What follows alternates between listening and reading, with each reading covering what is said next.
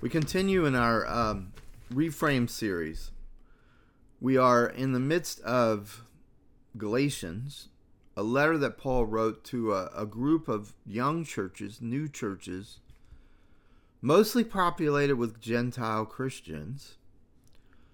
Paul had established those churches, but along uh, came these teachers, which we call Judaizers, or uh, Paul sometimes refers to them as the circumcision party, and they come along and say, "Well, we want to complete what Paul started. We want to give you a fuller teaching of the gospel."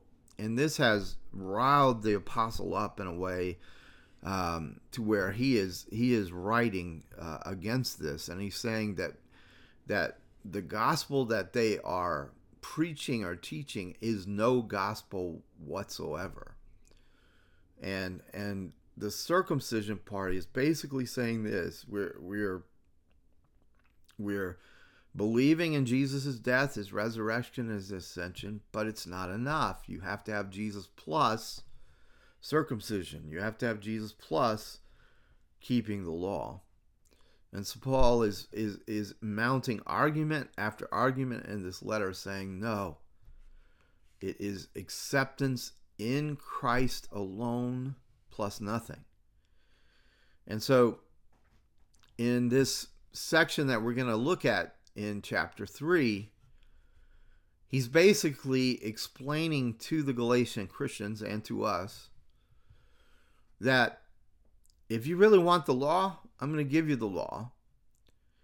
And he's basically saying not only are these Judaizers not understanding the gospel, but they don't even understand the law. And so here's this passage. It begins at verse 6 of chapter 3. Just as Abraham believed God, and it was reckoned to him as righteousness, so you see those who believe are the descendants of Abraham. That is a huge statement right there. He, he has just switched the religious paradigm. He says, So you see those who believe are the descendants of Abraham. And the scripture, foreseeing that God would justify the Gentiles by faith, declared the gospel beforehand to Abraham, saying, All the Gentiles shall be blessed in you. For this reason, those who believe are blessed with Abraham who believed. So you can see by this passage, you can see what Paul is saying. He's saying, this circumcision faction, they don't understand the gospel, but they don't understand the law either. You want the law, I'll give you the law. Let's go back to Abraham. Let's go back to the father of the faith. Let's go back to the one to whom the promise was given. So, in a statement that would have infuriated the Judaizer, Paul tells the Galatians that all who have faith in Christ are children of Abraham. You see, they they have believed that not only do they have the right to teach this because they think it's right, but they have the they think they have the right to teach this because they're already in because they're biological children of Abraham. And they're thinking that by their biology they're accepted rather than by their faith they are accepted. So Paul shows the Galatians that being physically descended from Abraham is not nearly as important as having faith in Jesus Christ and in his finished work. And what Paul is saying is God accepts all of us on the exact same basis as he accepted Abraham. We are accepted on the basis of faith and not on the basis of what we do, nor on the basis of our biology. All who have faith in Jesus are descendants of Abraham. Now, Paul is great in his argument here. He's very specific. The words of Galatians are just so rich with meaning. He uses a very, very specific word to to talk about the the the consequences and how God treated the faith that Abraham expressed in him. The word used here is the word credited or counted in verse 6. This is a this is an accounting term. The idea here is that instead of specific actions being counted as a credited payment. Abraham's belief, Abraham's faith in the promise was what was the basis on which it was credited to him as righteousness. This is so important that we understand this and that we understand what what it means to have something credited as righteousness. No righteous action was being taken. No work was being performed. As a matter of fact, Abraham is over 400 years before the law is even given. So there was no way that he could have performed according to the standards of law. You can see why this is such an important argument, is because before the law was ever given, faith was the basis of Abraham's righteousness. But what is what is meant by that? Well, it's simply this. In that moment, Abraham believed in the promise. And in believing in the promise, that united Abraham with Christ's perfectly obedient life. It united him to Christ's perfectly obedient and sacrificial substitutionary death on the cross. It united Abraham with Christ's resurrection, with Christ's ascension, with Christ's coronation, and being seated at the right hand of the Father. You see, by believing in the promise, God counted and credited to Abraham all the righteousness of Christ even before Christ had performed all his righteousness. That is how powerful, that is how wonderful faith is. But you and I are not looking to the promise. We are looking back on the fulfillment of the promise. And when you put your faith, like Abraham put his faith in the promise, but you put your faith in the reality of the Lord Jesus' life, death, and resurrection, when you put your faith in that, everything Christ participated in he unites to you and it's credited to you. So that your righteousness, just like Abraham's righteousness, is credited to you or counted to you. Now what does that what does that mean? Well, when God credits righteousness, he's conferring a legal status on someone.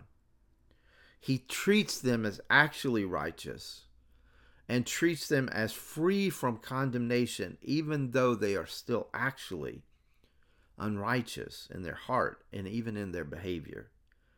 They are justified. They are brought into right relationship. They are accepted. They are approved. They are forgiven.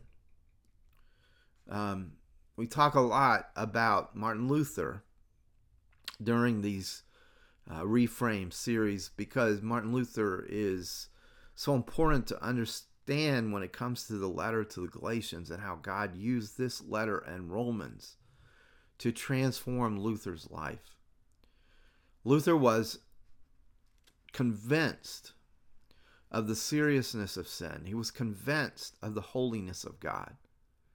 He was a dedicated and devoted monk and priest. His peers fellow monks, fellow priests, thought him to be the most righteous man because he was so dedicated, he was so devoted, he was he he was so observant.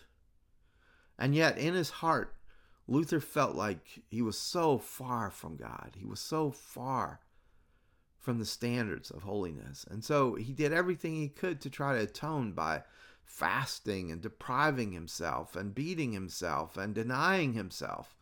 And still, he could not in any way begin to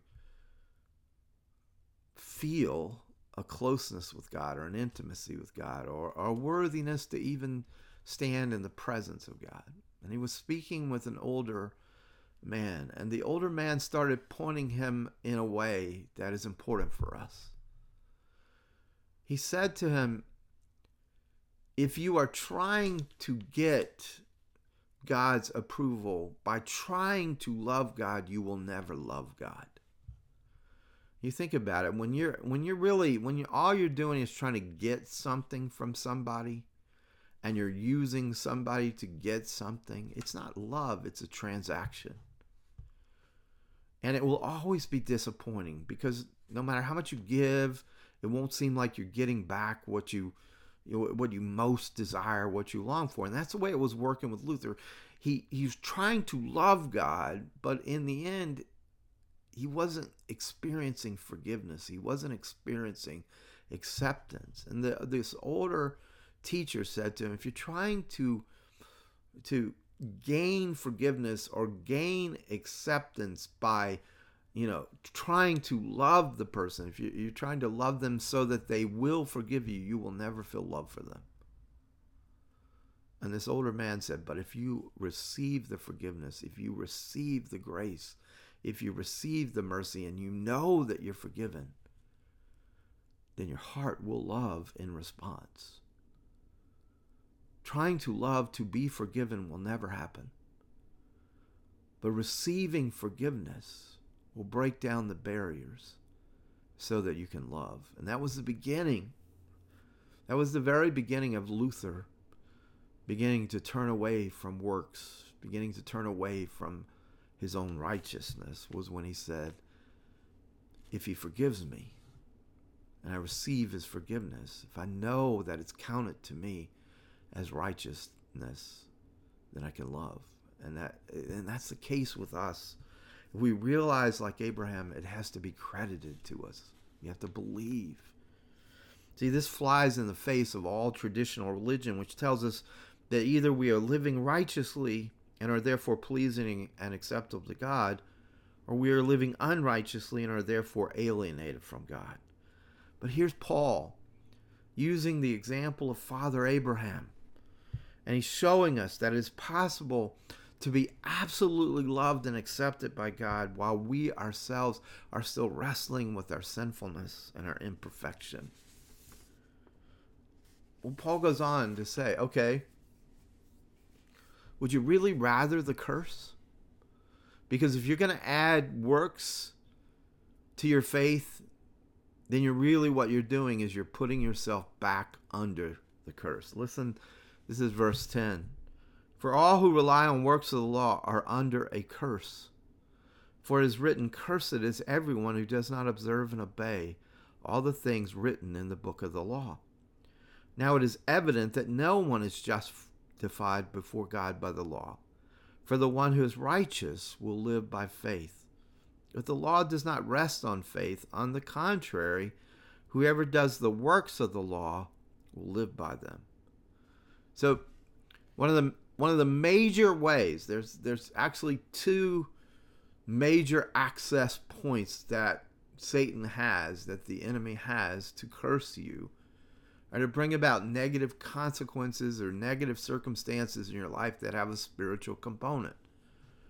And and the two ways are simple in a way. He he uses emotional access like uh, trauma, pain, betrayals, um, just life being disappointing. He can use emotional access.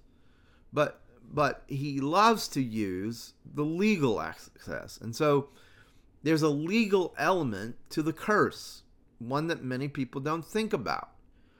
There are people who are saying, well, you know, I do my best. I try my best to be a good Christian or be a good person or whatever it is. And you know, I think my good deeds outweigh my bad. But theologically, what, what the Bible is saying Anyone who says I can be saved by obeying the law, by doing more good than bad, basically, then must be prepared to really look at what the law commands.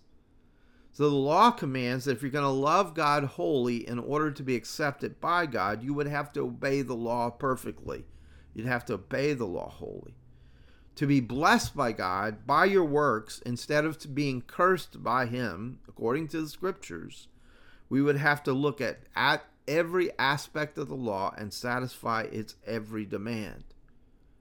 Why do you think Paul is so upset with the Judaizers?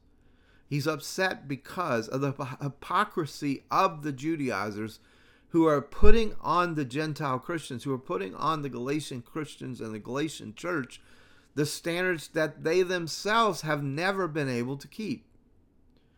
Because no one, no one can keep all of the law's demands. Attempting salvation by law observance means, then, legally, we are cursed. But it's not just a legal access. There's a psychological curse or a psychological aspect to the curse. When you're trying to be saved and you're trying to be accepted on the basis of your own performance and works, it leads to anxiety, profound anxiety and insecurity, because you can never be sure that you're keeping all the standards sufficiently. So this makes you oversensitive to criticism, envious, intimidated by others who outshine you. It makes it to where you cannot in any way rejoice in those who are doing well because they're making you look bad. And you can't help but disdain those and look with with uh, very uh, critical, sarcastic uh, you know, expression to those who are less than you. And so this psychological element of the curse is it makes some people nervous and timid because they're unsure of where they stand and it makes others swaggering and boastful because in their in their boast they're trying to convince themselves and others that they stand perfectly well but either way, you live with a sense of curse and condemnation. Now, I think this is this is so key because it helps me so often help people get free because the symptoms of their life shyness uh, withdrawal um, such you know critical introversion or people who are arrogant braggadocious who have grandiosity. you go back and you're saying, and you're saying, if you live afraid of people, or if you live as if you're arrogant and superior, then the gospel is not framing your life. What's happened is you have believed that somehow you are accepted by God on the basis of your performance instead of on the basis of Christ. Now, this is the default setting of most people. Either the grandiosity and superiority or the inferiority and the insecurity. These are these are and and the truth is most of us kind of seesaw between the two. When things are going well, we're up. When things are going badly, we're down. I mean, it's just a default type setting. But in my own life, I got really serious at following the Lord when I was a high school student. And I, I wanted to I wanted to be devout. I wanted to be holy. And uh, one of the teachers in my church, who I looked up to, started talking about, well, you can't really be a good Christian if you're not a Sabbath keeper.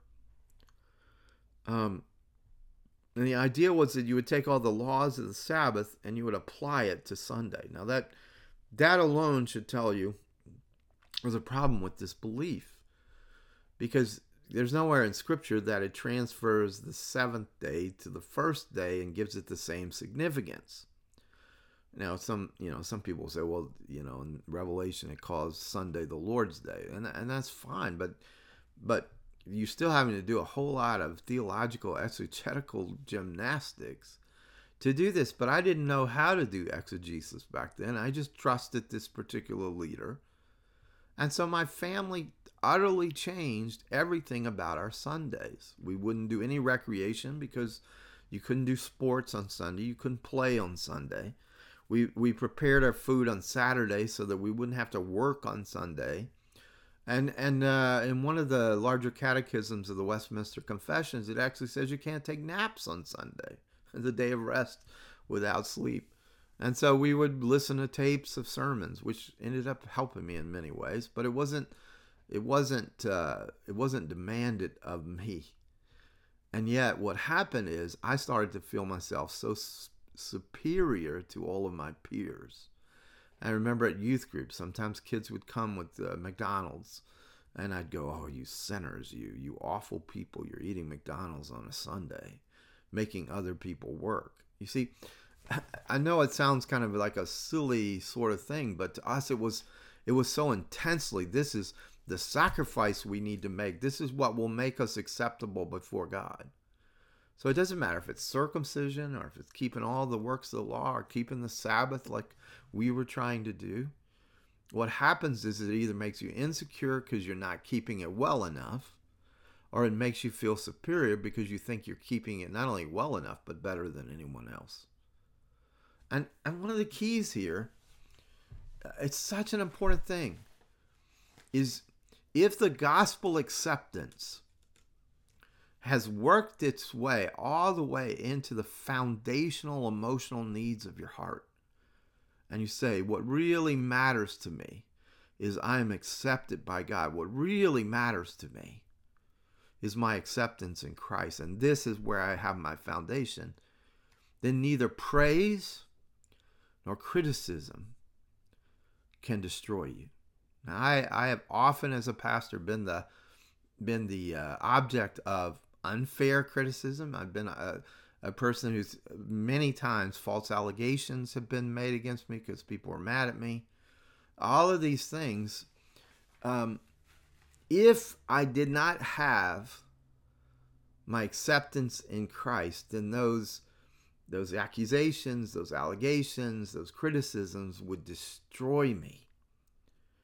Because you see, and what what has to happen is that if you truly are accepted in Christ on the basis of Christ's righteousness and it's been credited to your account, then there really is therefore now no condemnation. Now, other people may condemn you, they may criticize you, but the one who matters is not condemning you.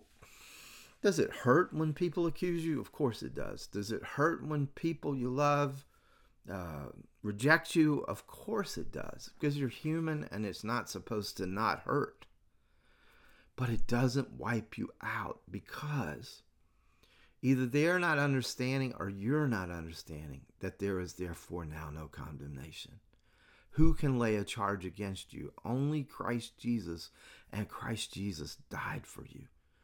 And you begin to realize this is so significant to your psychological well being. You cannot go through this world without the enemy accusing you. Now, the other thing about this, and this is what I've found so helpful, is that if you are truly accepted by God, and there's something in the accusations that is true, either you've it's pointed out a weakness or it's pointed out a failure or it's pointed out a sin in your life it doesn't change your acceptance, but it allows you to look at those sins, to look at those areas of weakness, to look at those areas of failure, and to grow from them. Because if you will not acknowledge where you are weak, if you will not acknowledge where you have failed or where, where you have sinned and fallen short, then you can't grow in that area. So, oftentimes, when people are are saying you did this or you did that, if there's truth in that, we can accept that truth while all the while knowing it does nothing to destroy our acceptance. It does nothing to destroy our relationship with God. Our righteousness has been credited to us already. And then these things, where there are failures, where there are weaknesses, where there are sins, where there's motive issues, whatever, can be fully addressed honestly and openly so that then I can change, I can grow, I can be healed. See, to keep trying to work for acceptance or approval is to leave yourself under the curse and to always be subject to condemnation. Whereas to be accepted by Christ in Christ is to move yourself out from under the curse, even the curse of people's criticism and to recognize the only one who matters doesn't condemn me. And then it allows you to grow and be healed and find greater freedom. That's why we desperately need a different way of framing our life than by the living by the law of performance. Paul says that the reframe we need is this through faith, a righteous person has life. Here, Paul is quoting Habakkuk the righteous shall live by faith. Now, continuing our story a little bit of Martin Luther, uh, once he started, his heart began to soften, but he went through very difficult periods of time where he would he would vacillate back and forth between faith and works. And there was a time when he was experiencing illness, he was experiencing depression. And when that was happening, he saw himself in the the illness and the depression, he saw himself coming under the wrath of God. He thought he saw himself under condemnation. He saw himself under punishment. And so when he began to fear death, he started repeating this this phrase from Habakkuk, the righteous will live by faith. Then uh, uh, I guess an opportunity came to him to go to Rome on a mission from his church. He thought, my prayers here will be even more effective as he climbs the stairs uh, there in the, uh, uh, I forget what they're called, the Lateran staircase, I think is what it's called. And he, every step of the stair that he climbed, he would, he would, he would say these words: "The just shall live by the faith. The just shall live by faith." And when, when he you know, ceased that prayer, he went back to his church in Wittenberg. And then he said his whole doctrine changed. This became the chief foundation of all his doctrine. Because Luther no longer believed there was anything he could do to gain favor with God. And instead, he began to live by faith in God's Son. Now, here's Luther's words. He says, Before those words broke upon my mind, I hated God and was angry with him. You see, he thought he thought God was demanding that Luther bring him righteousness. He thought God was demanding something that Luther could not do. And so he was angry and hated God. Then he said, But when by the Spirit of God I understood those words, the just shall live by faith, the just shall live by faith, then I felt born again like a new man. I entered through the open doors into the very paradise of God. What is it that Luther discovered in that ancient verse?